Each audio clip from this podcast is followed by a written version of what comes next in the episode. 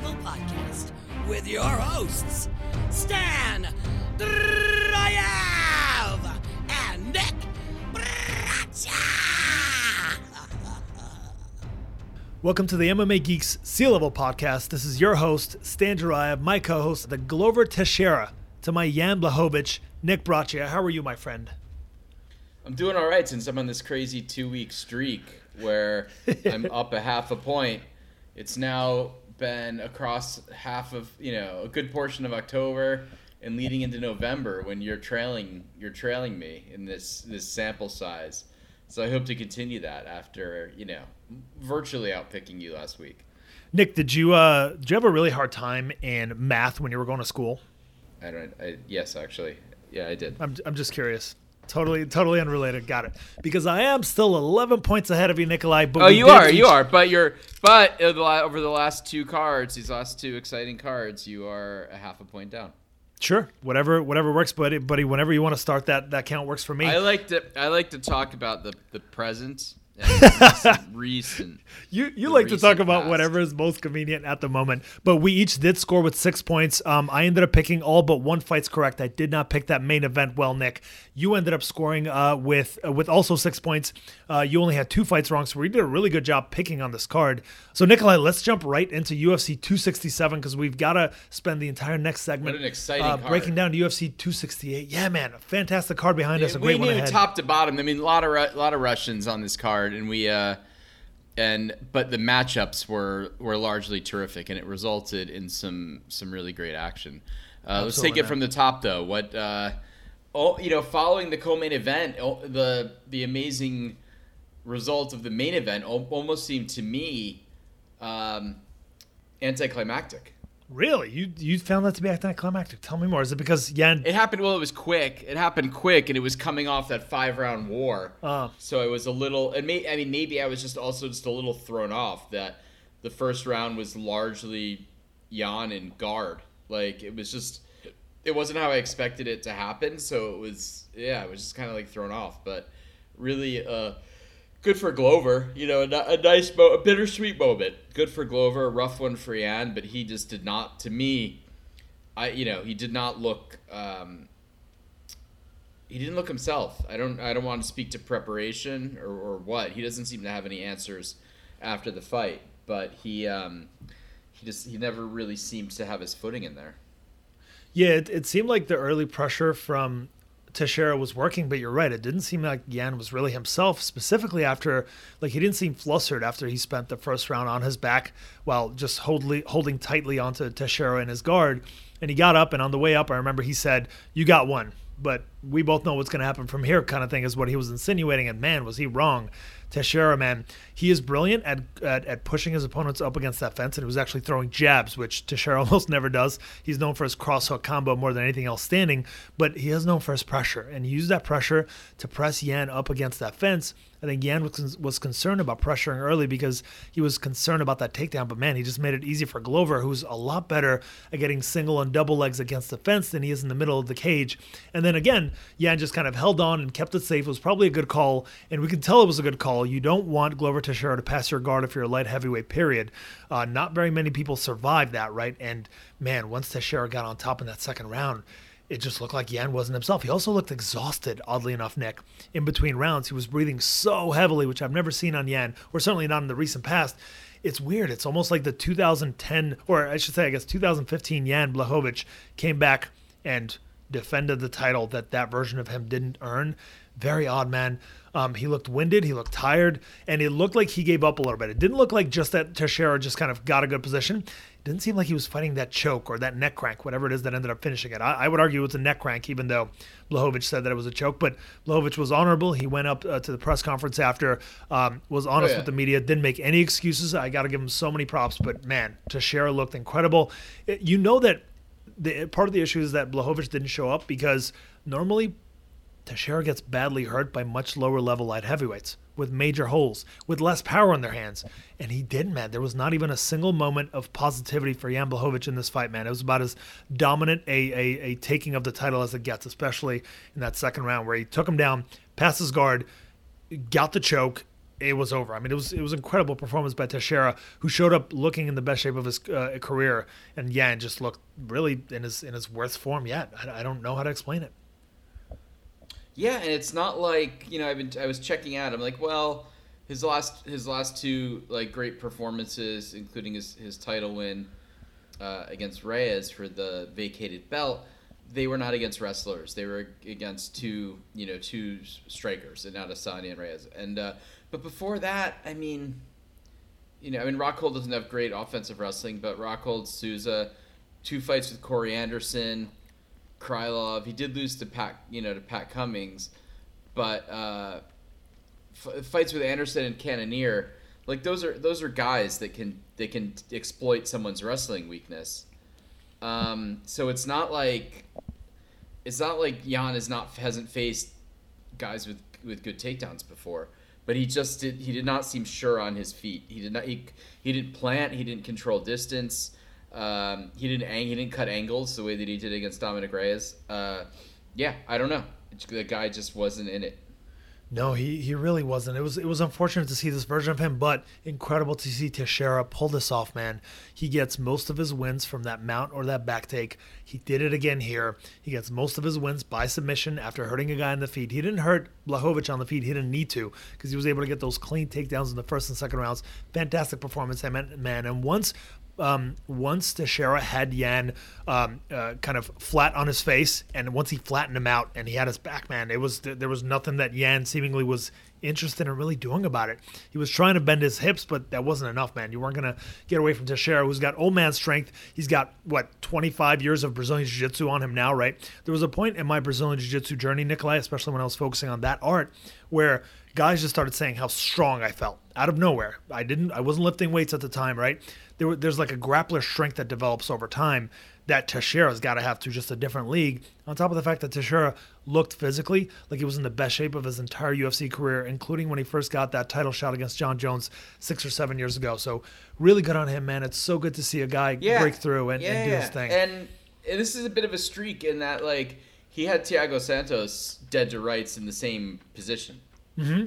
Not the exact, but uh, you know, and and that that guy's no, you know, he's not he's not someone who um, is like a turtle flipped over. Right. Like so yeah, Glover's Glover's for real. I mean the problem is um, you know, what does this mean for Yuri? So but that's that's for us to to discuss later because Yuri's I think Yuri is a pro I thought I mean I thought Yan was a problem fight for Glover. I look at Yuri and I'm like Yuri's a problem fight for Glover, but what do I know? Yeah, but you know what? You, you could look at any of Glover's last several opponents, including Thiago Santos. We picked against him, including Anthony Smith. Um, I can't remember who I picked in that fight, to be fair, but there's a decent chance that you and I both picked Anthony Smith, right? He is he is beating these these gritty veterans, not just guys with major holes anymore. Although Thiago Santos has his holes, let's not kid ourselves he's figuring out a way to beat these guys and make them look bad at times, especially once he starts to take over the fight. Once he gains some momentum, there's really no going back, man. He's the kind of guy that he can come back from the brink of death like a zombie and come back and dominate you and finish you in the next round. It's freaking unbelievable. Uh, here's the thing about Yuri, uh, Yuri Prochazka. Haven't seen much of his ground game. He has pretty good takedown defense. Does he have good enough takedown defense to avoid Teixeira's takedowns? I'm not so sure. I would not be shocked if Teixeira drags him to the floor and does the exact kind of thing to him. It's entirely possible. Yuri looks incredible on the feet, but man, that pressure is hard to deal with. He's not going to be able to do his usual playing around business with Teixeira walking straight forward, throwing crosses and hooks. And if he doesn't get caught on the way in, he's going to dive in for those legs, and he might just get that takedown once. Uh, Glover Teixeira's on top of Yuri or whoever else, man. Like it is extremely frightening to be under that guy in that situation. But it's great to see him, man. He's now officially on a six fight winning streak, hasn't lost since 2018. Uh, unanimous decision to Corey Anderson. He was on a little bit of a cold, hot streak back then where he was alternating losses and wins. Good to see him putting this together. And it's weird because since Jon Jones left this division, um, the title's just been changing hands, right? We, we we all expected Reyes to deserve it. Arguably, Reyes won it from Jon Jones. Reyes got uh, basically beat up by Blachowicz. Now Blachowicz gets beat up by Glover Teixeira. And my least favorite thing about the fact that Blachowicz uh, lost this fight is that Jon Jones feels the need to gloat anytime anybody that has ever challenged him in any way whatsoever, even respectfully, loses, he has to gloat. And somehow Jon Jones considers this to be a win for himself. Somehow. um, which I don't like particularly, and I hope he loses first chance against that heavyweight. Just for the record, throwing that out there. If he if he ever comes back. If he ever Um, in the back. co-main event, in the co-main event, holy shit, what a banger! Oh man, it's um, fantastic. Peter Peter Yan now it's a bit of a you know a bit of a formula there. He he takes he takes some damage in the first round. He assesses things. He throws back a little bit, and it was just like all right, Corey styled on him a bit, just similar to how Aljamain Sterling did, and from you know a couple of minutes into the second round, he just took over. He had all the reads, and uh, I mean it was Corey Hagen. Sandhagen was always in the fight, and it was you know did great body work, like fought his ass off. But the way that Jan was able to close you know close the distance, the power the power behind his shots, his accuracy, and the guy just his composure is insane. It really is. Um, you could see after the knockdown, Corey was shaken.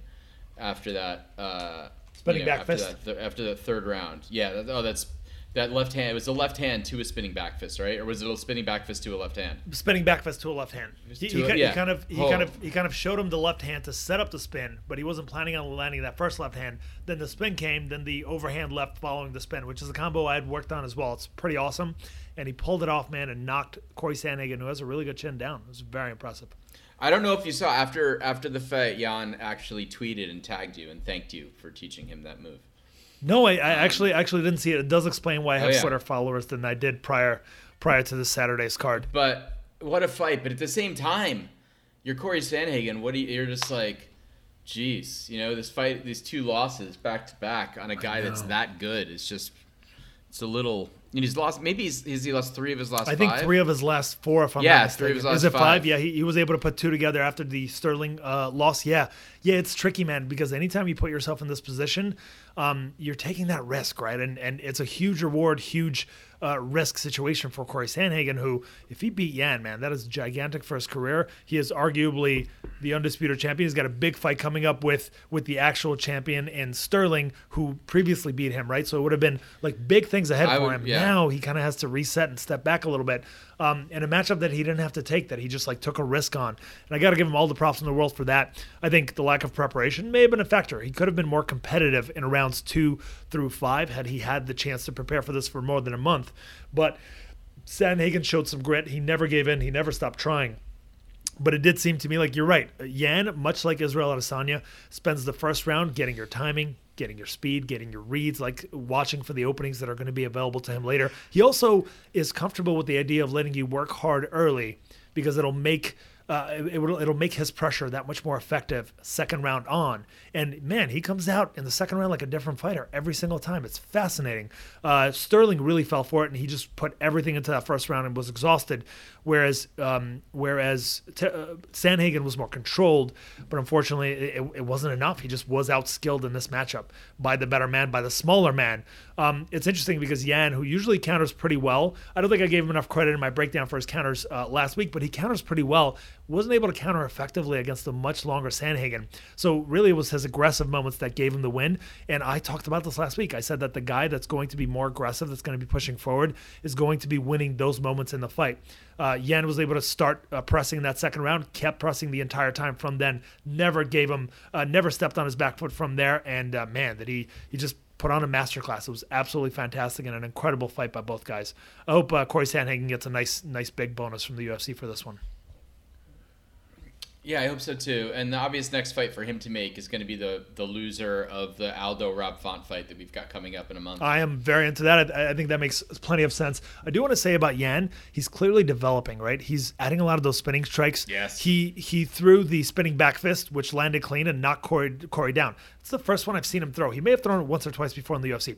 Um, he threw the spinning heel kick, and he landed that, even though it didn't quite hurt uh, Corey, and it was more of a partial land. But not only that, but for a guy that's known for his boxing, Nick, he was extremely consistent with his kicks, and it's it's a great idea against the guy who's got really good footwork in Sandhagen. So he clearly came prepared. He clearly was prepared for that left hook to the body that Sandhagen likes to throw. He likes to throw that jab left hook to the body, and Yan was ready to counter with that left hook right cross. He was ready every single time. Counters were a little bit difficult um, for anything outside of that short range kind of shot for Yan because of the reach disadvantage, but man Really, really good fight, man. Fantastic performance by Yan. He is clearly the best 135 pounder in the world. And by the way, the commentators pretended like Aljamain Sterling doesn't exist and that uh, he doesn't actually hold the title. They just acted like he defended it once again and he should get another jewel on on his uh, on his championship belt. So that was kind of funny. I, you know, the fight I'd really love to. See, I would love to see Triple C come back to fight Yan. I would love that. But who knows if we're gonna get that? That's, I mean, I think I think Triple C has got his sights set on Volkanovski, and I think Volkanovski might be open to that. I just don't think the UFC is willing to pay Triple C any more money. Triple C kind of lost any leverage that he had. He overplayed his hand when he uh, beat Dominick Cruz, and he thought that if he retired, the UFC would want to convince him to come back. But the UFC literally just moved on, made a matchup, and didn't make fuss of it. Um, it's tough to play those games through the media with Dana White, who is really good at playing those games. He's really Well, good at negotiating. Cejudo shitting thought that he had. mo- He made the key mistake, which is he was weighing himself based on talent. He doesn't realize that the Diaz brothers, with like one win between them in the last thirty-five years, you know, Yep. put put put asses in Exactly. seats the same way Triller puts asses in seats. And that's not to take anything away from the Diaz brothers, who were terrific. But Ceju- no no casual no casuals know who Henry Cejudo is. Nobody in pop culture that watches two or three fights a year maybe sure. knows who Henry Cejudo You're is. absolutely right. He overplayed his hand. Um, unfortunately, puts him in a really terrible position. I wouldn't be surprised if Dana's like, "You want to come back? Fight 20 for 20," because Dana is an asshole, and unfortunately, Triple C does deserve a lot better based on his skills. Uh, he should. It, it was too early to pull that trigger. Uh, Roger Huerta, a few other people have done this kind of thing before. It never works out. The UFC will play hardball with you, and if you don't have any serious leverage, and odds are, if you're under contract with them, you have no leverage. Like, let's face it, if you're under contract with the UFC, they have everything in their corner, uh, unless you're maybe Conor McGregor. I think that's the only exception I can think of right now. But man, uh, Henry Cejudo, I'd love to see him back. I'd love to see him fight either the 145 or 135 pound champ. Uh, for him to conquer a third championship would have been would would be just uncanny. Nobody's ever done it before. Uh, quickly, let's get back Yeah. to this card. Islam Makhachev just ran through Dan Hooker. It was as simple as a quick takedown, pass to half guard, lock in the Kimura, free his legs. Uh, I, I could hear. Yeah, we don't even seek Kimuras anymore. Yeah. Like, this was an old. This was an old. This was like an old school. And it was purely, purely, purely skill. I remember the first time I tapped my Brazilian Jiu Jitsu black belt years ago. It was very similar to that. I, I was able to take him down, and I was a little bit surprised that I was, you know, that it was that simple. I was able to pass his guard. I got his arm, and I finished with the Kimura with the with the leg over his head. And I remember he got up and he said, "That was absolutely fantastic. You just did everything exactly as you were supposed to do." And I was like so proud of myself. Islam Makhachev did it in high level MMA against frickin' Dan Hooker. Absolutely smoked him, man. Um, I could hear Khabib talking to Islam as he was setting up that Kimura, and Khabib was saying, "Patience, patience. Don't get, don't, don't rush." And then Khabib was the one that told him to step his foot over. Which, if you step your foot over your opponent's head while you have that Kimura grip, what it allows you to do is lift your opponent off the floor, so you can actually get that arm behind your opponent. Right? If your opponent's flat with his back uh, on the uh, on the mat, you can't really get his own arm under him in order to crank that shoulder.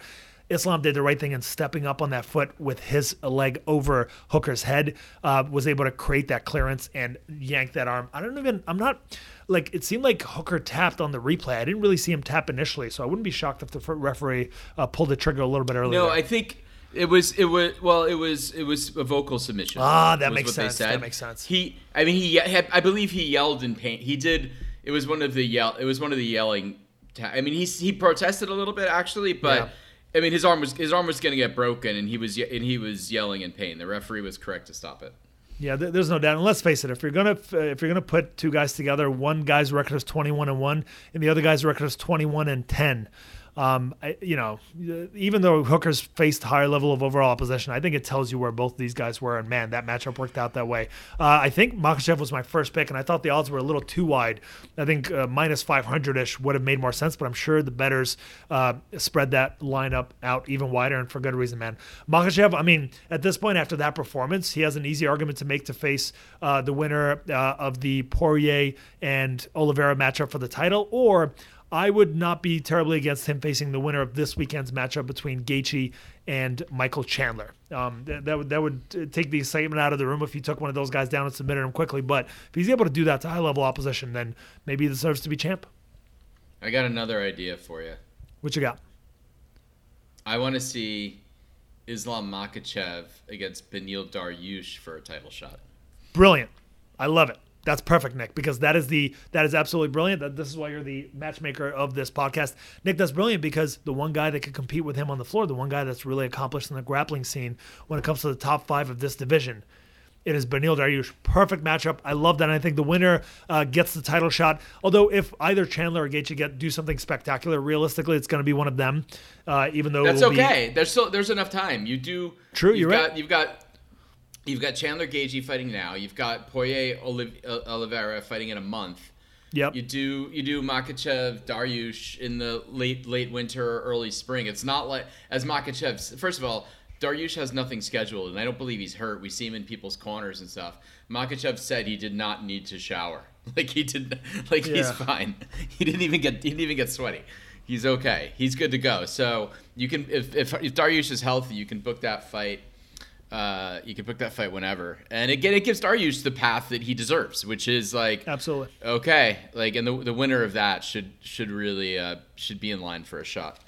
Yeah, I actually think everybody in the division, including Oliveira, of all those people, I do think that Dariush has the highest chance of uh, not only being able to knock out Makhachev on the feet with his skill there and his power there, but also potentially to avoid takedowns. And if if he does get taken down, to actually defend and have a bit of a grappling match where it's back and forth. It should be a great fight. doing whatever he wants. Exactly. I'd yeah. be ve- I'd be very very excited to see that it's a it's a, it's a great matchmaking uh, situation, Nikolai. Well done. Um, outside of that, Volkov won. You know, kind of a tepid decision over Marcin Tybura, who didn't have the firepower to compete.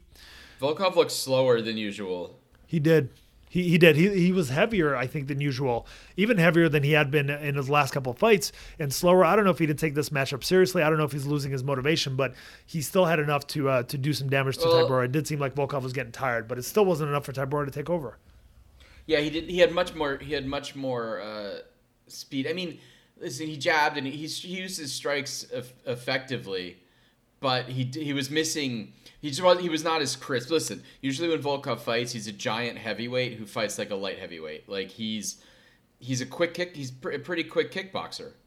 Um, and he looked he looked like a he looked like a, a belabored heavyweight uh, much earlier in this fight than I thought he would. And it could be that the loss to Ciryl Gane was a tough one to take. I mean, it's a kickboxer, guy from a kickboxing background in your division who, um, you know, who you were completely ineffectual against. So who knows? But I think we've seen the ceiling on Tybura, who's going to be tough out still for, you know, anyone outside of like the top eight.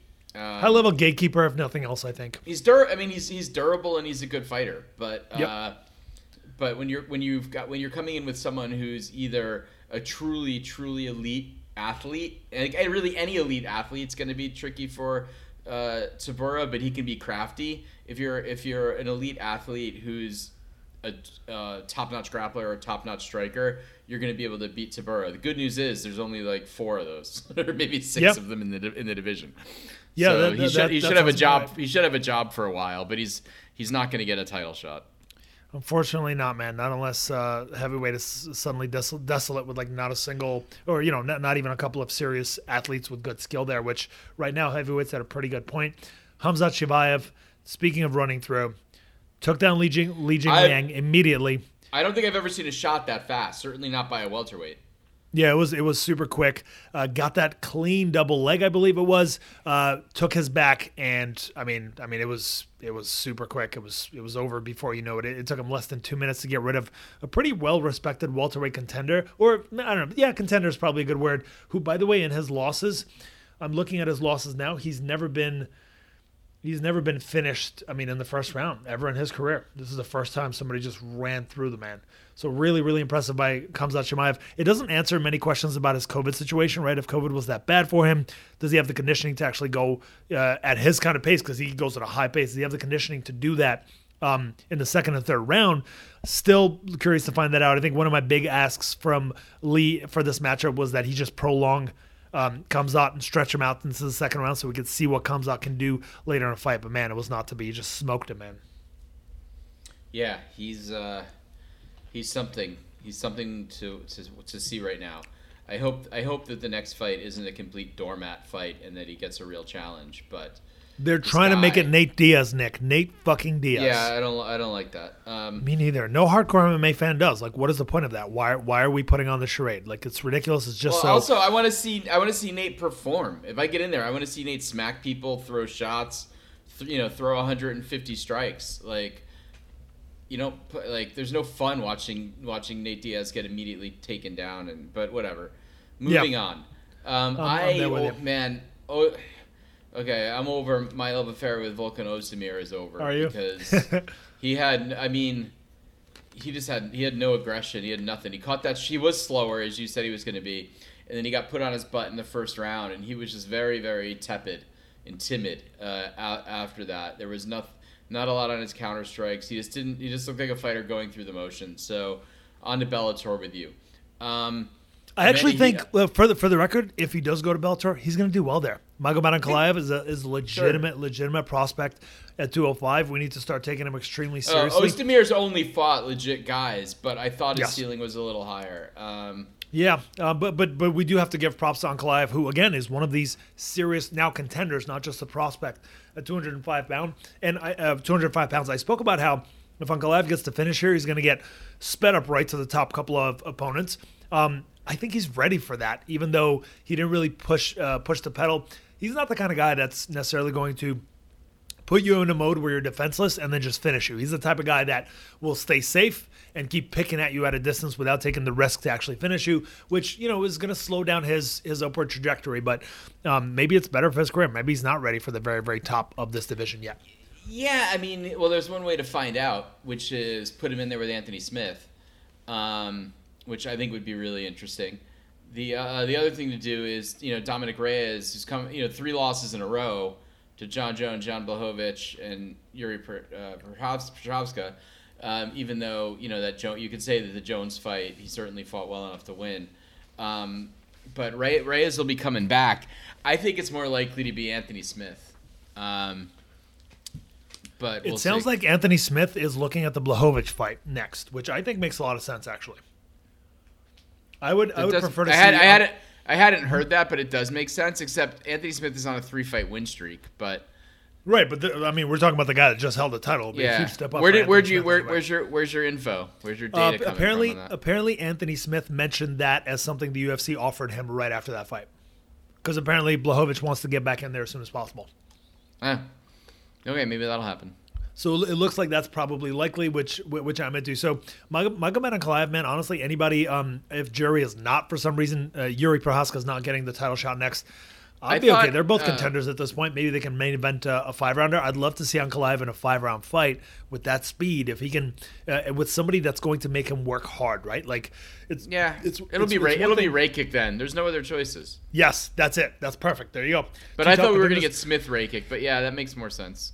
Uh, yeah, with, with sounds like Smith is now going to shift focus, which I think makes sense. I think Blachowicz needs a Smith kind of opponent um, to right his ship. Uh, and then let's quickly breeze down everything else here, Nick. Amanda Ribas did well against uh, Virna Jandiroba after the first round where she got After taken down. She round. stayed on her feet and was just a better striker. Zubair Tukhugov, as we expected, uh, did well against Ricardo Ramos. She got Uh, she got knocked she got knocked down in the first round. You're right. She did late in that first round. She also, she also got knocked down. That's right. Um, and then uh, Zubair Tukhugov basically outworked Ricardo Ramos, who Ramos doesn't do well against athletic guys with any power, and he he feels like you have that early, he's he's kind of he shuts down a little bit, and he started to come alive a little bit as the fight progressed. But Tukhugov had enough. By the way, Tukhugov is a guy that sucker punched Conor McGregor after Conor McGregor lost. It just shows you the power of Khabib Nurmagomedov that he still has a job with the UFC. I'm I'm almost surprised that Conor didn't like call Dana and go like, "What the f is this guy still fighting the UFC for?" Um, Albert Duraev, uh, you know, dispatched of Roman Kopylov as we expected. Elizeu Zaleski dos Santos versus Benoit Saint Denis. This is a controversial one because uh, the referee in this matchup was absolutely horrendous and should have stopped that fight several times in that second round, but didn't. Uh, but Saint Denis got to show how tough he was. Um, y- you know, you talked about how Saint Denis might be a good underdog pick there. I thought it was a great opportunity to bet on Eliz- Elizeu Zaleski dos Santos at those odds. Like he should be a huge favorite over this UFC newcomer. Um, and uh, Zaleski did what he had to do. He got tired in that third round, but you know, took his foot off the pedal, but kept trying, realizing that uh, Benoit is a really tough guy. Any thoughts on that one?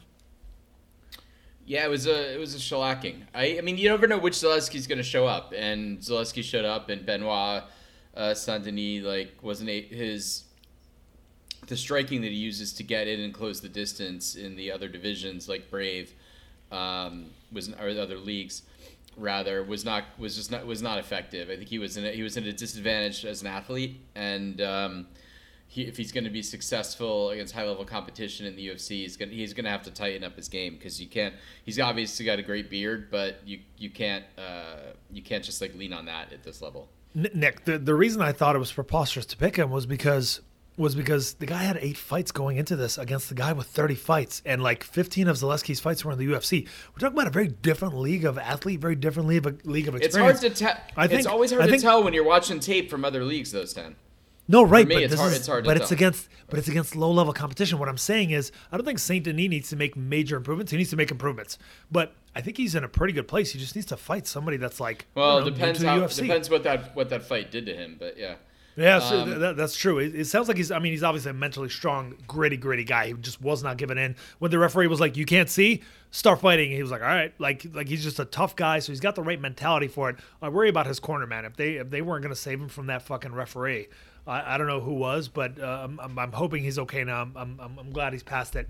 Um, Michal Oleg, uh, Oleksiejczuk, we mentioned, uh, basically ran through Shamil, exhausted him in one round. That pressure doesn't usually work that early, but his pressure and power was a great combination. Lerone Murphy, um, we expected Makwan to look good early, and then he got a quick knockout in the second round. Petroski did what he we thought he would do, late submission, and Tagir Ulanbekov used that wrestling to uh, to beat Allan Nascimento. Any other thoughts on any of these bouts, bud?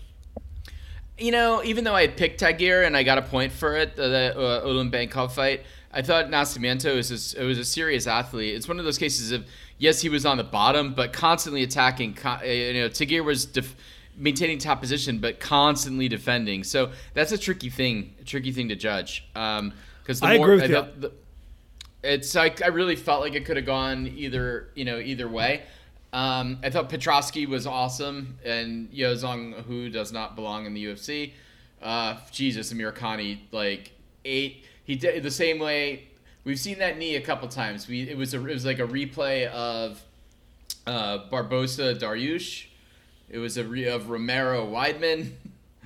Uh, those are you know those are guys to a, dip, to a different degree. Askren Masvidal that was a flying knee, um, but yeah, and Mercani looked good in the first round. He looked great in the first round, and he didn't have time to gas in the second one. He just fucking ate that shit hard.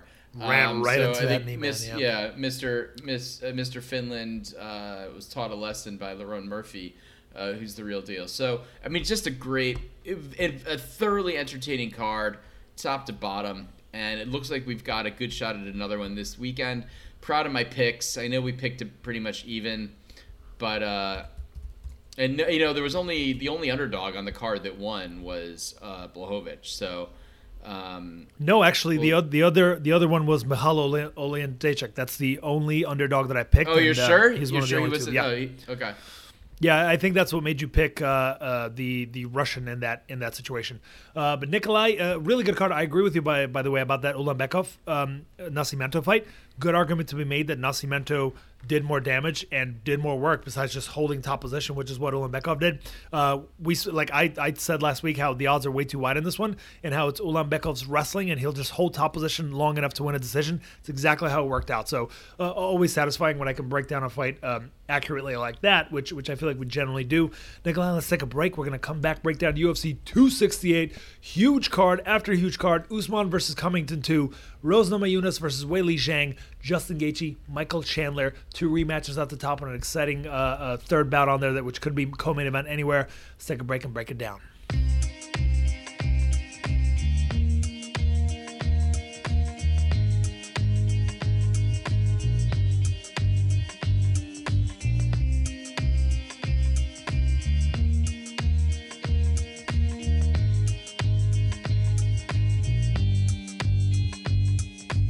Back on the podcast, and we're going to get into the MMA Geeks draft. We're going to break down UFC 268 for you all. Usman versus Cummington, two, uh, Covington 2, excuse me. This is an exciting one, Nick. Um, I believe you had the first pick last time, and the way it works for new listeners is that we each take turns picking fighters competing on the upcoming card. Tally up the points at the end of the week. Uh, correct pick is worth one point. You get two points for any underdog that's plus 150 or above that you successfully pick. So far, I am 11 points ahead, 114 of my points to 103 of Nick's. Nikolai, I have the first pick this week. I'm going to take Phil Hawes to just savage Chris Curtis. Was that going to be a first one? it. Yes, um. I, I, I just, I just think this is a mis- mismatch. Chris Curtis has been fighting kind of lower level competition for a long time. A bit of a journeyman for a while there, although he has a little bit of a streak now. But I don't think it's going to be enough against Phil Hawes. Wrestling Phil Hawes, brute strength, his the power in his hands, the fact that he's looking more conditioned, more improved lately. I look forward to seeing Phil Hawes face like live opponents in the near future rather than these kind of matchups. But I think Curtis may have been a last minute replacement. What are your thoughts, bud? Yeah, I think um, also Curtis is, you know, the success that he's had has been at welterweight. Um, so he's moving up, and like Phil Hawes and that got a nasty middleweight punch. He sleeps he sleeps big dudes. So I, I think it's a uh, I think it's a real tough draw on uh, and it's a short notice. You said right? Yeah, I believe it is. I believe uh, both guys actually took this on short notice, but Hawes Yeah. has been preparing for a fight for a little while. Yep. So I had I had Hawes. That was going to be my first pick. So fuck you. Um, my first pick. I'm gonna go with the San, the Sanford MMA uh, Irishman Ian Garry over uh, the future Ian Garry over um, Jordan Williams. I like Jordan Williams. He's ath- he's athletic, but he's that guy who I believe because of diabetes cannot cut does not cut weight. Um, so he's always going to be at a size disparity. He actually he actually has started to cut to 170 uh, from his last fight, Nick.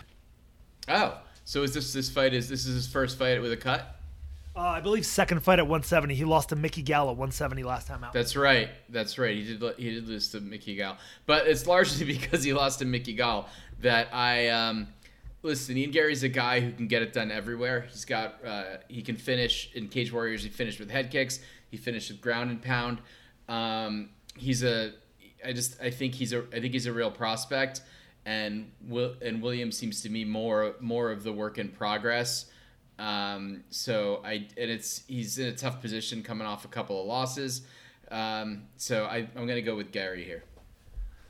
Yeah, I'm there with you with Garry. Ian Garry is like a pretty talented guy from what I'm seeing. Um, the odds are crazy wide here. Minus 340 in his UFC debut. He's got a handful of pro fights. So a little bit too much, I think, confidence in him by whether it be betters or uh, odds makers. But here's the thing: he is seven and zero as a pro, 13 and one between his pro and amateur record combined. 6'3 at 170 pounds, Nick. Extremely fast with his jab. Good calf kicks. Very, very fast with the strikes. Some tricky setups for head kicks. We'll go for body lock takedowns from the clinch and really good ground and pound. Good Brabo and D'arce chokes once his opponents start to get up. I just feel like Williams, with his lack of ground game, um, he's got a lot of power, man. He can hurt just about anyone standing. He, he is the guy that um, beat um, Gregory Rodrigues, who's 2 0 in the UFC with two knockouts, right? And he, Jordan Williams, like ran through him, just TKO'd him immediately. So um, he's he's a, he's a talented guy, just can't quite put it all together. I don't think he's that skilled on the ground. So I agree with you about Ian Garry. The odds are just just astronomical here. My next pick is going to be Nikolai. I'm doing it. I'm going for the main event. Wow. Both these guys are, yeah, both these guys are pressure fighters. Both are comfortable in their new camps now with uh, Covington switching to MMA Masters and uh, Kamaru Usman switching over to the Grudge Training Center over, under Trevor Wittman. And I'm sure Covington focused on increasing his power in his punches leading into this one, right? Usman, he's shown the piston jab. He's he's got the confidence in his right hand, serious power there. Knocked out the last three opponents that he faced over the course of four fights, like, including Covington. Whereas Covington only faced one opponent and wasn't a live one. It was Woodley since he got knocked out by uh, Kamaru Usman, right? We've seen Usman's big leaps in growth. We haven't really seen Covington face face anybody Anyone. real. He refused to fight anyone exactly. Um, but we did see Colby rock Usman a couple of times in their first fight, and then we saw Usman get hurt by Burns. So I could see there being an opening there. It's possible that he catches him and takes advantage of it. But man, Colby, Colby can't seem to hurt really I anybody. don't think he, I don't think Colby's got power. I, I wouldn't even go as far as to say that he rocked Usman. I think he he caught him with some clean punches, but Well, he caught I him with some clean punches that seemed to have had a little bit of just like a momentary dazing effect, just like very momentary. And then Usman's back at it. He wasn't like dancing or anything, but it did seem like there were clean shots that that phased him a little bit. Um, Yeah, and- caught, caught with a good shot, but a but a it, that's a big difference between caught caught with a good shot and in, in in danger of getting knocked out. Oh yeah, yeah, yeah. I I wouldn't say in danger of getting knocked out. Neither guy has shown much weakness in the UFC so far, but we know that Usman was rocked badly by Gilbert Burns early in their fight, and we know that Covington can be caught as he has been twice in his UFC career thus far by Warlley Alves by submission back in like 2015, I think, and by Usman. The big question mark is how this matchup stacks up with their wrestling. I think both have respected collegiate careers. Neither guy went for a single takedown in their first fight, which is very unlike both of these guys. I assume we'll see at least takedown attempts in this one. I, don't think this is so. layer. You don't. I do not think so. I think I think Col- I think Colby lost a kickboxing match last time, and he's gonna want to. He's gonna try. I mean, he's gonna be in incredible shape. I think he's gonna try to. I think I agree with you. Well, your pick is Usman, yes. Yes. Yeah, um, I agree with the pick, and I think Colby's going to put uh, work to put a like tremendous, tremendous output, but I just don't think I don't think he's going to be able to, to take the counters. I think Usman, I think Usman's punching power has increased substantially since he went to elevation.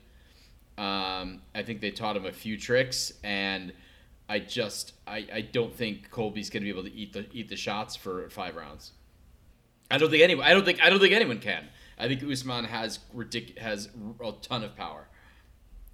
Nick, shall we uh, place a friendly wager of five dollars on whether or not there will be uh, clinch and takedown attempts in this matchup, just for fun? It, they may be when they get. I will say. I, will say that there will be fewer than five takedown attempts in the fight between the two fighters. Oh yeah, yeah, yeah. They're they're not gonna they're not gonna go for twenty takedowns apiece. Five is like a lot in a five rounder. So no, f- no, fewer than five to- combined, not each guy.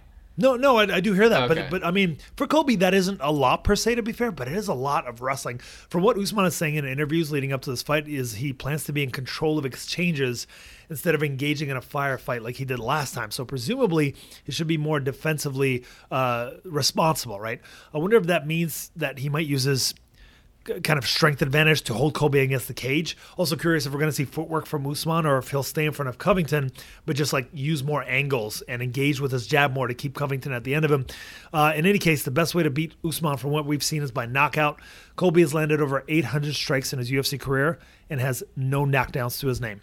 Usman has eight knockdowns in, in his UFC career, five of them in his last four fights two of them against Colby Covington.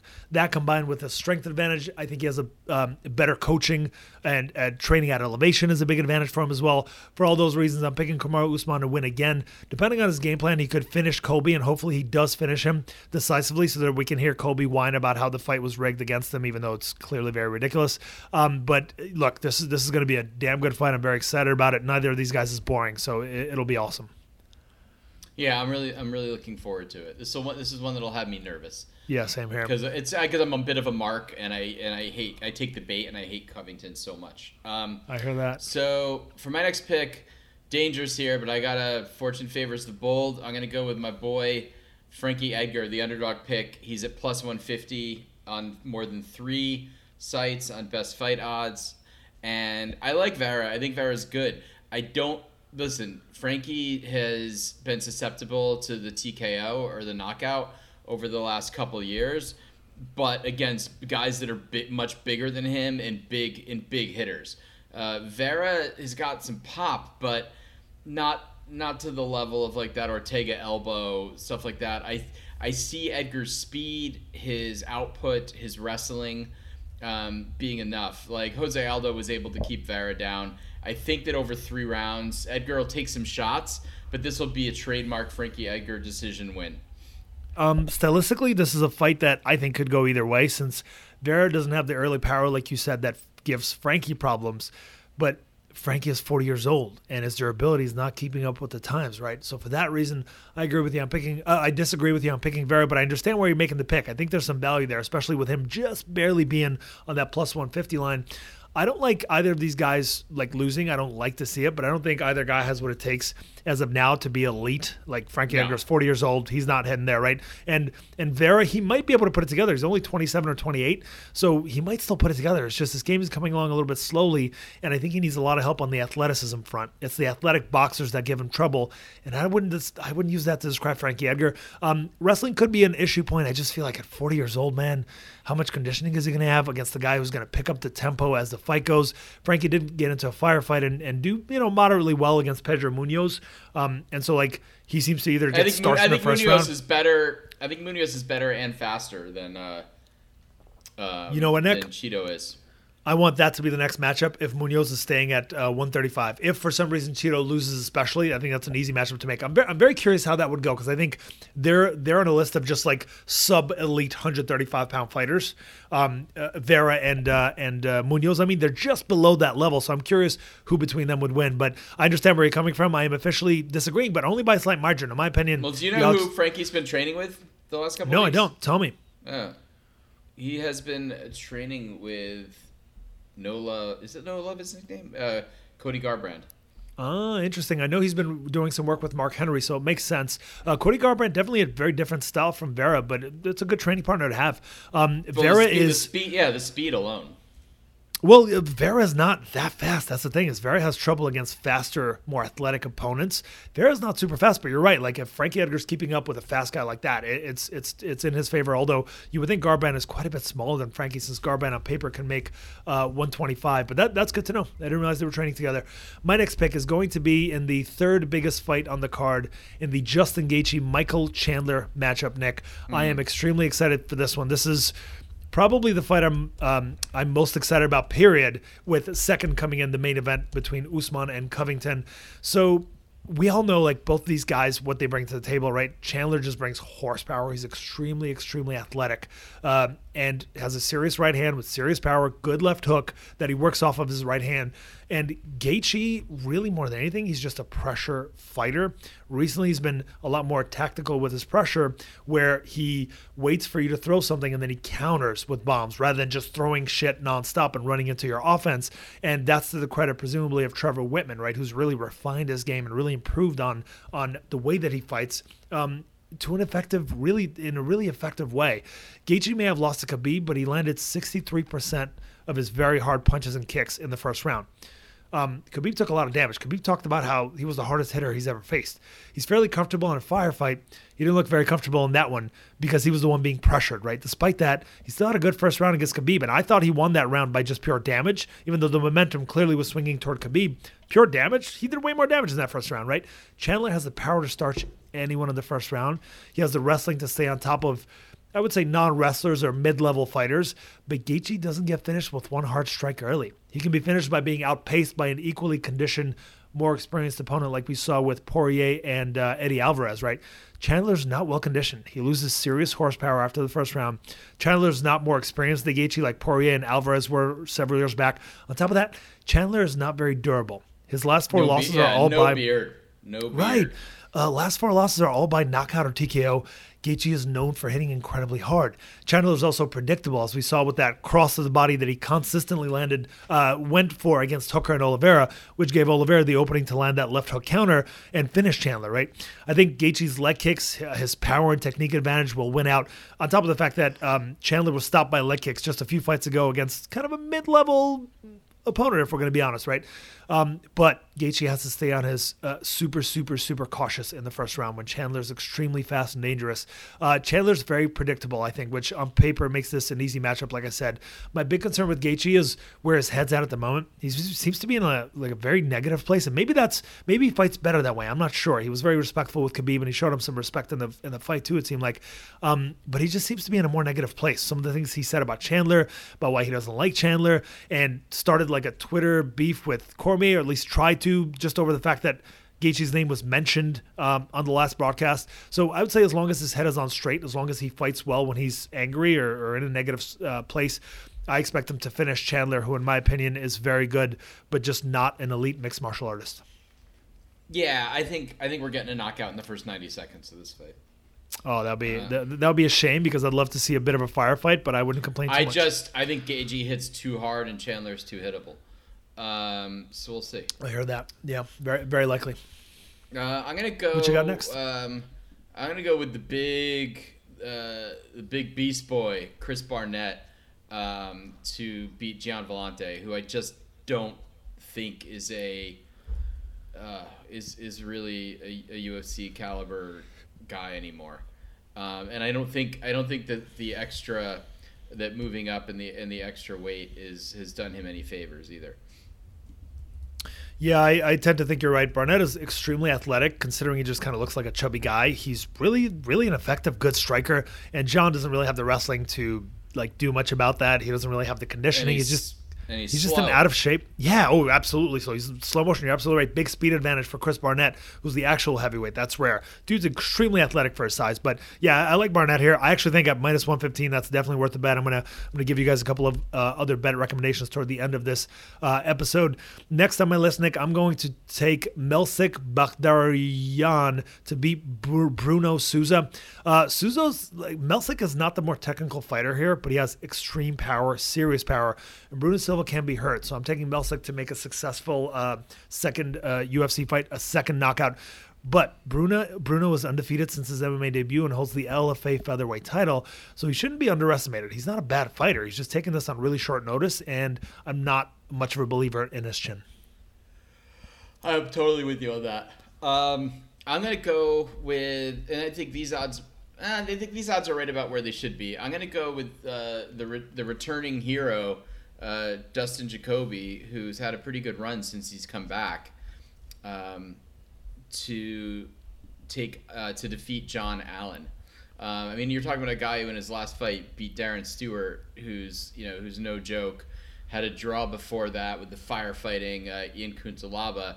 Um, I don't see I don't see John Allen uh, really having a, a, a path to hurting. Um, my brain just blanked. the path to hurting Jacoby. Uh, so I think we're gonna I think we're gonna see some really some really strong boxing from Dustin. Yeah, it's tricky because I, first of all, I think the odds uh, to have Dustin Jacoby at like minus three fifty is crazy because we've seen that he can be taken down.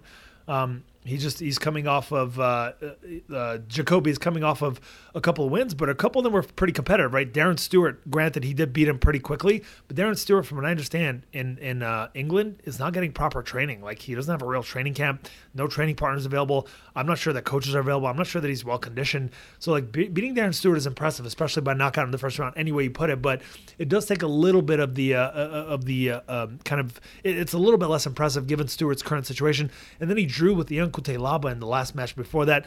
Had a very competitive fight with Maxim Grishin. John Allen, whether I don't know if he has to be on the juice for this, but he can get takedowns. He's a strong physical guy he might be able to get takedowns and win a decision here. I think there's some underdog value on John Allen uh, at these odds. Uh, I, I, don't I, don't love it on the betting line, but I do agree with you. I'm, I'm going to give the edge uh, to the favorite here. I just think these odds are just astronomical. They, they make literally zero sense to me. Uh, I am taking Dustin Jacoby, but I think there's some value on John Allen uh, to win a decision here. Uh, a prop bet over there, like of like 20 bucks, might net you like 150 dollars, 120 dollars on a win. My next pick is going to be in the Bobby Green Al Iaquinta matchup. Interesting. I yeah, here's the thing. I like Al a lot. Um, he's he's been a mainstay. We've had coaches in common over the years. Um, I've recently communicated with him. He seems like a really nice guy, just as nice as he comes off, uh, you know, uh, in, in, the media. Um, he's a solid overall veteran. He's kind of a jack of all trades without expertise in any real one area. Green has, I think, the takedown defense to avoid bottom position in this matchup. He has the hand technique and speed to outstrike this version of Al, who's been struggling with knee injuries. Um, and and I know that Al went out to Vegas. I think it was uh, right around the New Year to spend some time at the UFC PI because I guess those guys offered to work on his knee. And I hope I hope that he's healthy. Um, I have to pick uh, Green in this one because of those knee, knee issues. I'm hoping Al comes in 100% or close to it and and focus because that version of Al can make this a fun competitive fight that could go either way. But I, I've got Green by a competitive decision here. Yeah, I do too. I think he's gonna be. Uh, I think he's going to be a lot faster. We just Al just hasn't been that active, so it's hard. You know, he's got he had the loss to Hooker, and I don't remember him feeling like he seemed particularly on his game there. And before that, he got pieced up by Cerrone. Um, He looked terrible against both those guys, unfortunately. Yeah, he did. He did, and uh, you know he came so far from uh, being the guy that got choked out by Mitch Clark and tough, and he really peaked with showing that resilience in the Kevin Lee fight, um, which was a real battle of the wills, and Al has a, had a stronger will.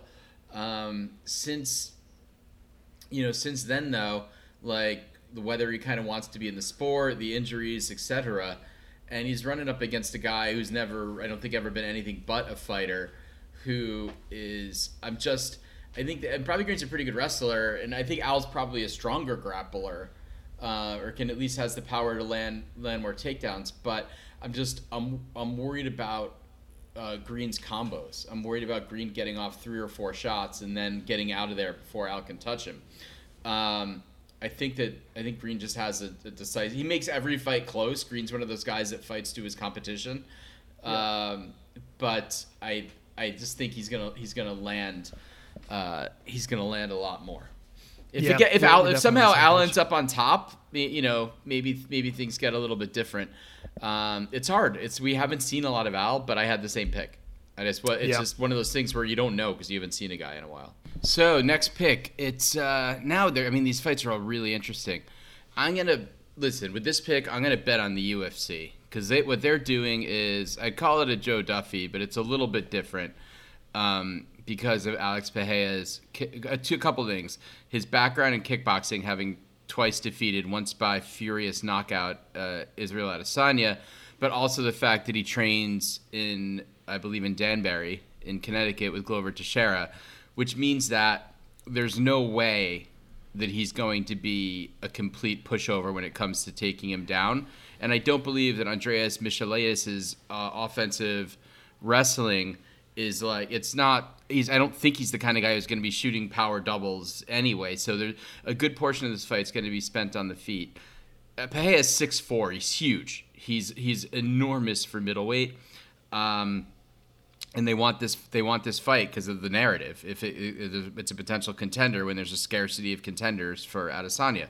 So I'm gonna go with Pereira because the UFC is betting heavily on him, and I don't think that they nobody gets a walk in the UFC. A couple people do. Mir Cro Cop did when he showed up initially. Um, Rampage did when he showed up initially. Um, and neither, and hilariously, neither of those guys looked fantastic. Cro Cop against Eddie Sanchez and. Um, Oh my god! And uh, Rampage against I believe Marvin Eastman. I could be wrong about that. um, right. And but uh, yeah, so I'm gonna go with Pereira over Michailidis via UFC math. Yeah, I'm I'm there with you. There's not really much else to add except that Pereira has two wins over Israel Adesanya in glory, and I said them, that. How are you? How we? How are you adding that when I already said it? No, fair enough. All right, you, you, you got you got it, you got to cover, buddy. I, I, actually I actually thought you hit on all the points that I was going to make except for that one. I thought maybe you assumed that everybody knew.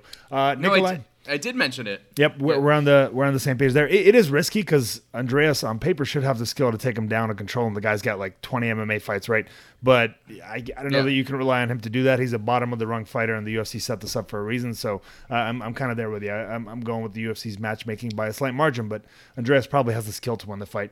Um, uh, probably a Pereira by left hook uh, maybe a body shot. I'm going to take it for my next pick um, in the Ode Osborne CJ Vergara matchup. I believe this is probably the first one uh, on the card.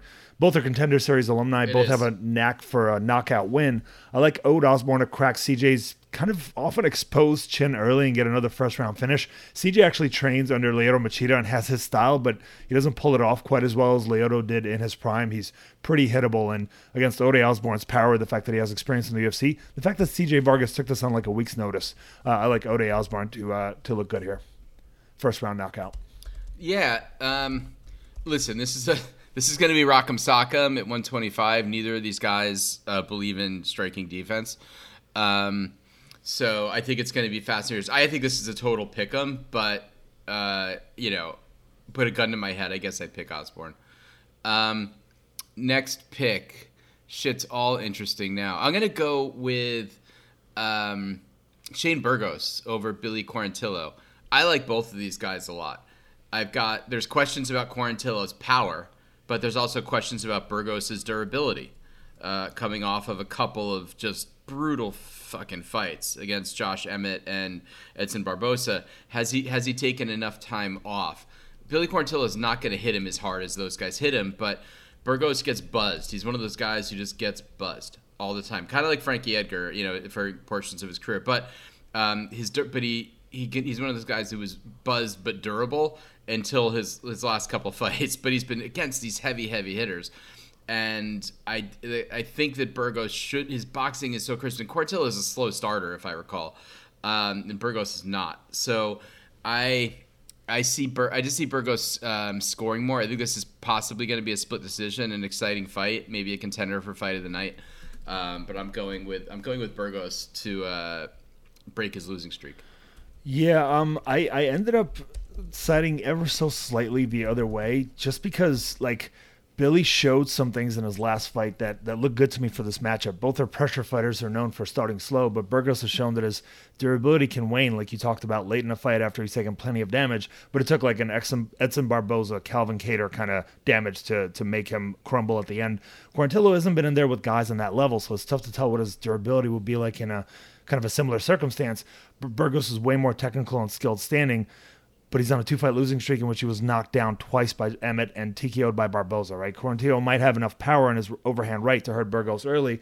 Quarantillo is coming off a finish of uh, veteran Gabriel Benitez, where his output and damage made a late finish possible in a firefight. And given his confidence and relentlessness, I am leaning ever so slightly his way. Even if he's not able to get takedowns, he's got really, really good back takes against the cage. And Burgos, the way he gets up, the way he defends takedowns, I could see there being an opening for that. So I'm taking a rider on the underdog. If I was you, I would have picked it for two points but I understand where you're coming from.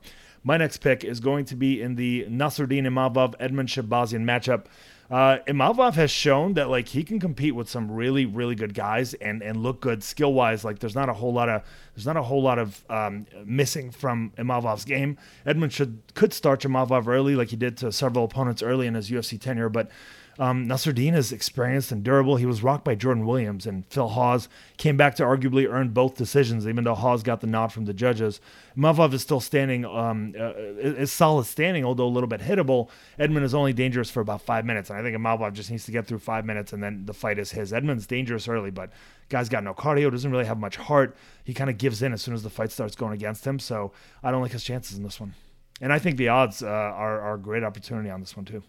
Shahbazyan's still young, and I think he can develop some of that stuff. I also I believe the UFC because they see a star in him. He's been he's been all over the place at different camps. Has he really? He's uh, he's left Ronda Ronda Rousey's uh, coach. No, I think I think that's still I think that's still his main thing. But he's I believe he's doing a little bit of a GSP like round robin thing where he's at the he's at the performance center. He's you know he's working with different people and he had some really tough matchups in there like derek i mean derek brunson's a ma- is just a beast um, who was the other guy that beat him I believe it wasn't Kevin Holland. I can't remember now off the top of my head. I gotta look at his record, Nikolai, and that would take hours, hours, Nick.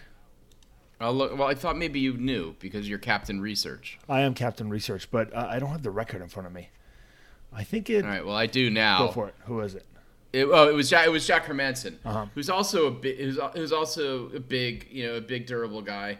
Um, yeah, you know. Um, also, I want to say, I think Imavov. I don't I, against Jordan. Uh, what's Jordan's last name again? Jordan Williams.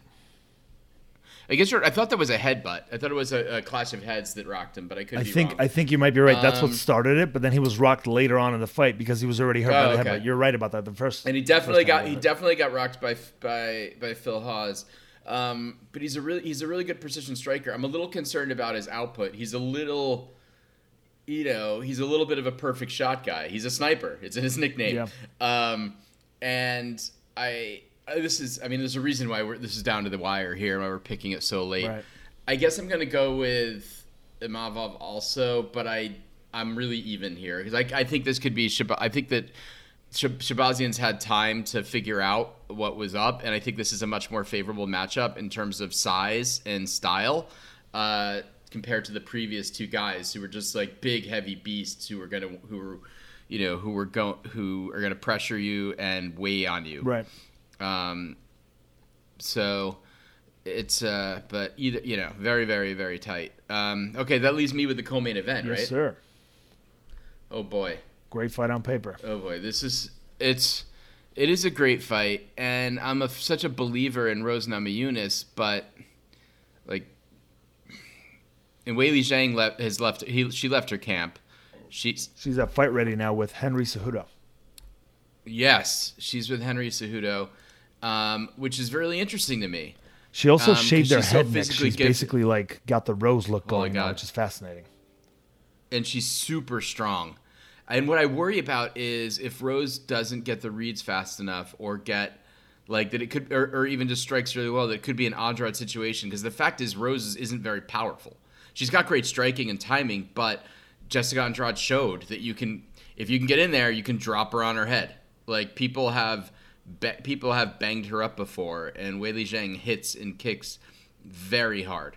Um, Rose is such a master martial artist, but is she gonna again get that get that precision strike? Because in those battles that go, if she doesn't get the finish in her fights that go the distance, they're very very close. An argument could be made that Joanna won that second fight, very close. Um, Jessica Andrade beat her up pretty bad in their rematch too, even though Rose got the nod there. Like she's won those wars of attrition, but Weili Zhang's strength is just intense. I'm gonna. I but I gotta I gotta believe at the end of the day you can hear me talking myself into it.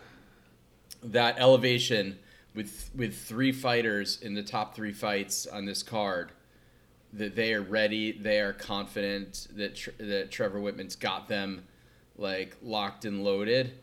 I just think Weili Zhang's going to bring the is going to bring the tornado.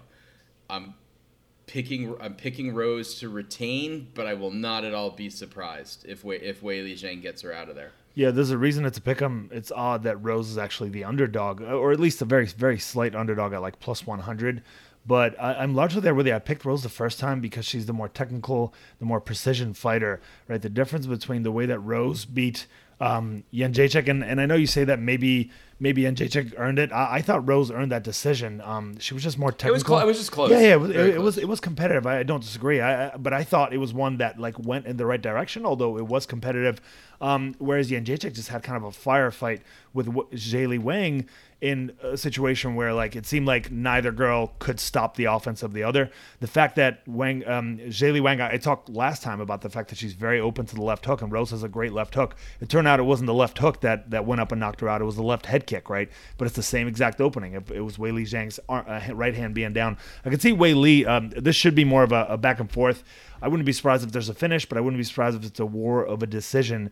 And I, I could see Weili Zhang having the edge late in the fight because she showed some insane conditioning in that fight against. Um, uh, Joanna Jędrzejczyk. So I'm, I'm there with you. I'm gonna, going to take Rose. I'm giving her the edge. I think she's going to be the more precise fighter. She's going to be the more technical fighter just about everywhere. You're right that Weili's going to have possibly a conditioning advantage, possibly a strength advantage, and she might possibly hit harder, although we got to give Rose credit. Girl has four knockdowns in the strawweight division. I can't Oh. think of another fighter that can say that.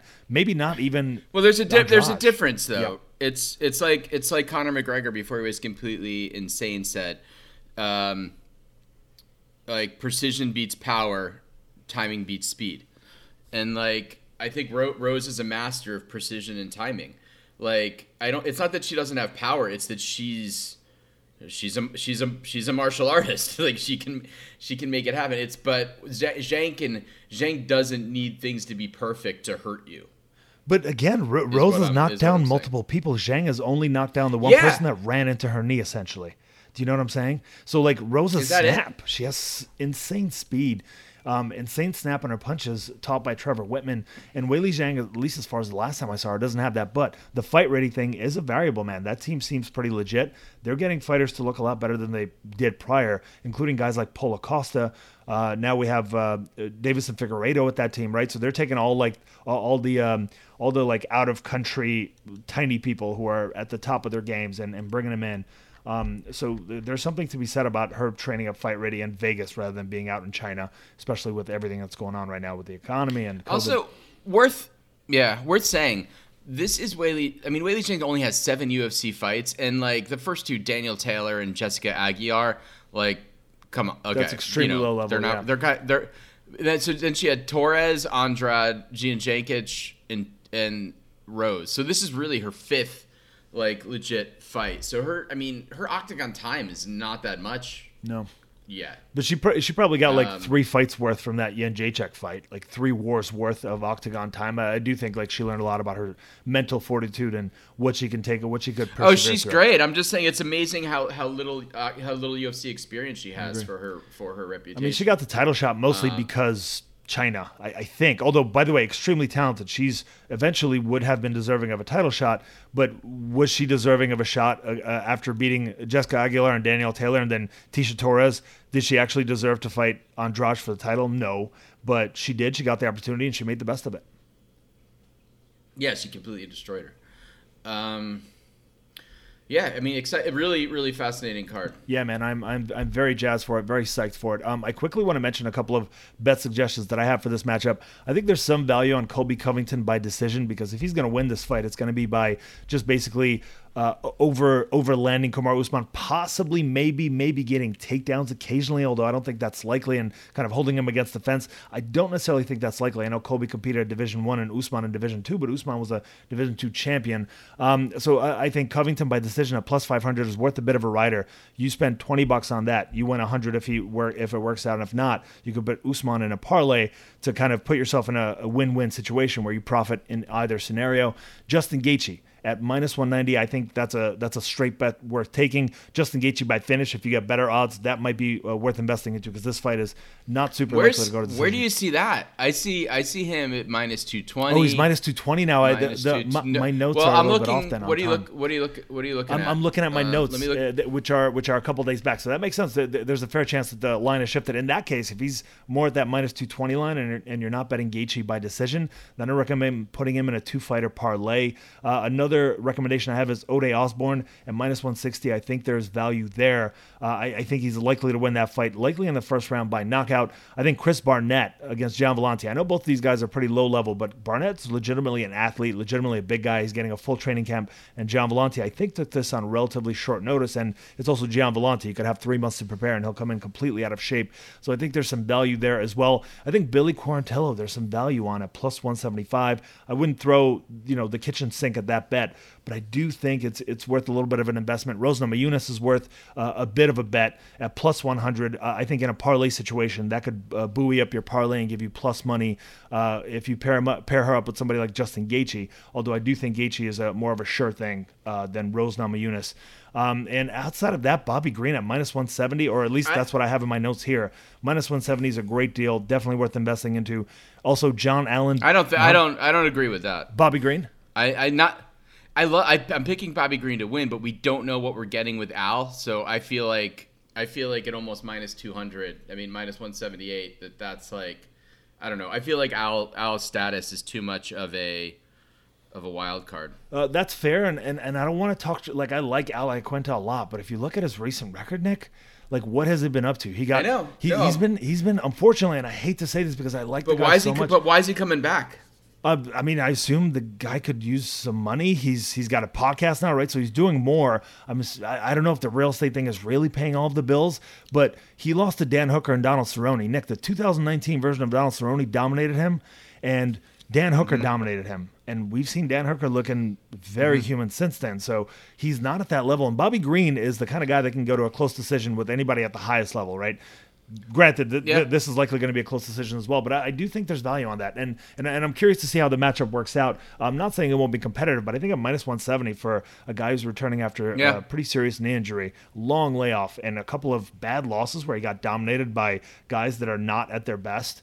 Um, I, I I think there's, I really do think there's value there. But you know what? You might just be right, and that's why we're going to record another episode of this podcast, Nikolai, this time next week. What do you think? I. Um, I think that all sounds really exciting. I. Um, I'm sorry, I forgot to mention one bet that I'm a big believer in. Nassourdine Imavov at minus 130. I think that's a fantastic deal against Edmen, who only has about five minutes of strong fight in him. The fact that Edmen is at uh, the UFC PI might mean he's actually conditioned this time, but I think it's more of a mental thing. I think it's more of an energy expenditure thing. I think he just wastes too much energy when he's in competition and he can't really help it. I'm sure he trains many rounds straight and looks pretty good in the gym. It's just not the same under the bright lights, especially coming off of a couple of really bad losses that honestly could traumatize some folks. Yeah, I mean the only other bet I'd say in there, I I was surprised that you I mean you don't have the faith in him that I do. I think Frankie at plus one fifty is a bet is a bet worth taking. I just think he can still he can still wrestle, and I don't think Vera's got terrific TD. Yeah, there's a there's a there's a chance that Frankie could pull this off. I just it's hard to believe in Frankie given the situation he's in. To me, it's a pick 'em fight, so that makes that makes it so that there's a little bit of value on Frankie. But I'm taking a couple Yeah, of riders. I'm recommending a couple of the- risky bets, so that one just seems like a Yeah. little more risk than I. Than Yeah, I'd like okay. to I just look at he's only he's still only lost to the elite or guys in guys much bigger than him. It's true. You're you're, you're absolutely right. yeah, Um, There- there's a fair chance Frankie Edgar wins this fight. My first thought was that he might win this fight. It's just the fact that he's 40 years old. The fact that you know he's he's coming off a couple losses, not doing a whole lot of damage. Like his style is not. I, I don't think it's going to mean quite the same in 2021. He's coming as it did off one. He's coming off one loss, as as we know, he defeated Pedro Munhoz. Yeah, although you and I both thought I think that I know, Pedro Munhoz know, earned know, that decision, uh, so so it was a tricky one. Probably. Uh, as far as I can tell, he hasn't won a fight in a little while, um, especially against like in their prime high level competition. So, but again, this could very well be just a firefight for three rounds, and I hope it is. I hope Frankie, you know, I like the guy a lot. I, I don't want I, I don't want um, him to to lose either. Uh, although Vera has on paper the higher upside in the long term, so I think it would be better for the sport if Vera won.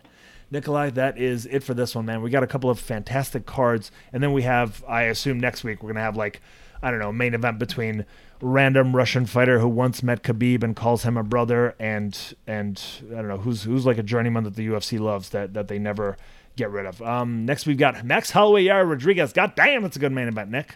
I am psyched about that. Yeah, it is. That is- the rest of the card, not so much. Yeah, you're, you're not Um, kidding. Yeah, that's about it. It's it's really um, Andrea Lee versus Cynthia Calvillo is a decent fight. I would say Carl Daukaus, Roman Dolidze is not a bad fight.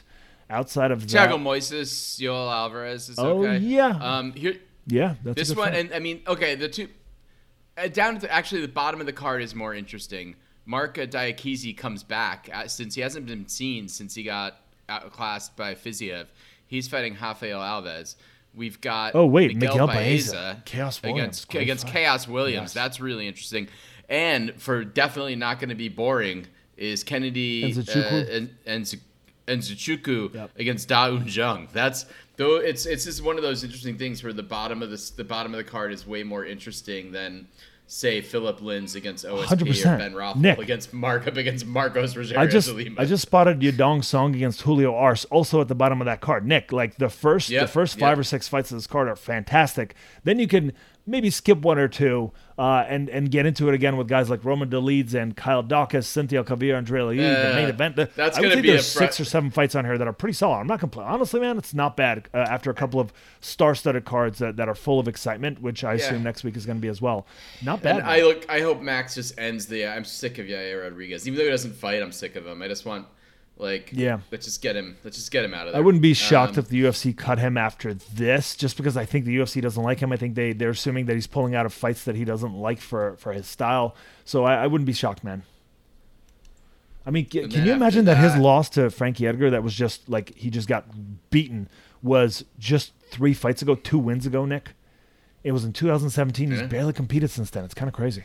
And then he was lo- and he was losing the zombie fight until he was until he won it. That's right. You're Um, you're right. He was losing on points until literally the very last moment of that fight, which was pretty incredible in many Then- ways. The next card has some fun stuff on it too. We got Ketlen Vieira, Miesha Tate, Michael Chiesa, Sean Brady. That's a very interesting one. Yeah, that's a good fight. Calderwood, Taila Santos. That's a fight that matters. Uh, I like that. Augusto Sakai, Tuivasa. It's good stuff. Um, and we got Rani Yahya on there just in case people for the WEC fans in the crowd. Rani, Rani Yahya still see Rani Yahya is the kind of guy that I sh- that I should have mentioned when I was trying to make fun of a ridiculous UFC main event that nobody cares about. That would have been more it. But let's face it, Miesha Tate, Ketlen Vieira is not exactly not exactly a, a worthy main event in today's I was there. I, I was there in 2009 when Rani Yahya choked out Eddie Wineland at WEC 40. Oh, very cool. You Tor- Torres versus Mizugaki. Nick, I actually think it's so cool that you attended a WEC event in person. That is badass. I was. I'm not. I wasn't. I wasn't there. oh, you you weren't there. That's funny. You weren't there in person. Oh, for the That record, had Va- that had Wagner Fabiano against Fritz. Man, some of some of these names, ad. Nick. I, I I went through Oh Tapology yesterday, Nick, for a little bit uh, par- as part of my tail end of preparation, and I just started clicking. Sun Sal was on that card. Assunção. Um, th- that was a very young Joe Assunção. Joe Jit Joe Jitsu against Jeff Curran on that card. Nick, just real quick, we have Loma Lookboonmee against Cheyanne Buys, which I think is a great fight two weeks from now. Uh, Natan Levy is uh, finally, hopefully, going to make his UFC debut against Rafa Garcia, which is a great fight. Um, and then we have Augusto Sakai Tai Tuivasa. So I would, I would, say there's four or five fights on that card two weeks from now that are definitely worth kind of diving into. About seven fights next week. So honestly, the UFC is doing better than they did. There was a little while there where there were a bunch of no names that had no business being on a card. Um, you know, the the Tate Vieira card isn't. The mat the, the matchmaking's a little bit better uh, lately. Yeah, I, I agree. Uh, they, it seems like they used to just save everything for the pay per views and just put on shit cards outside of that for a little while there, a couple months. So it, it, hopefully, hopefully it'll be less of that and more of these couple of weeks that we're getting here. I think another good one in the book. Yeah. Looking forward to discussing all of this. Wait, wait, one last, one last thing to say. I know I'm just so excited now looking at cards. For, uh, the next part after that, the first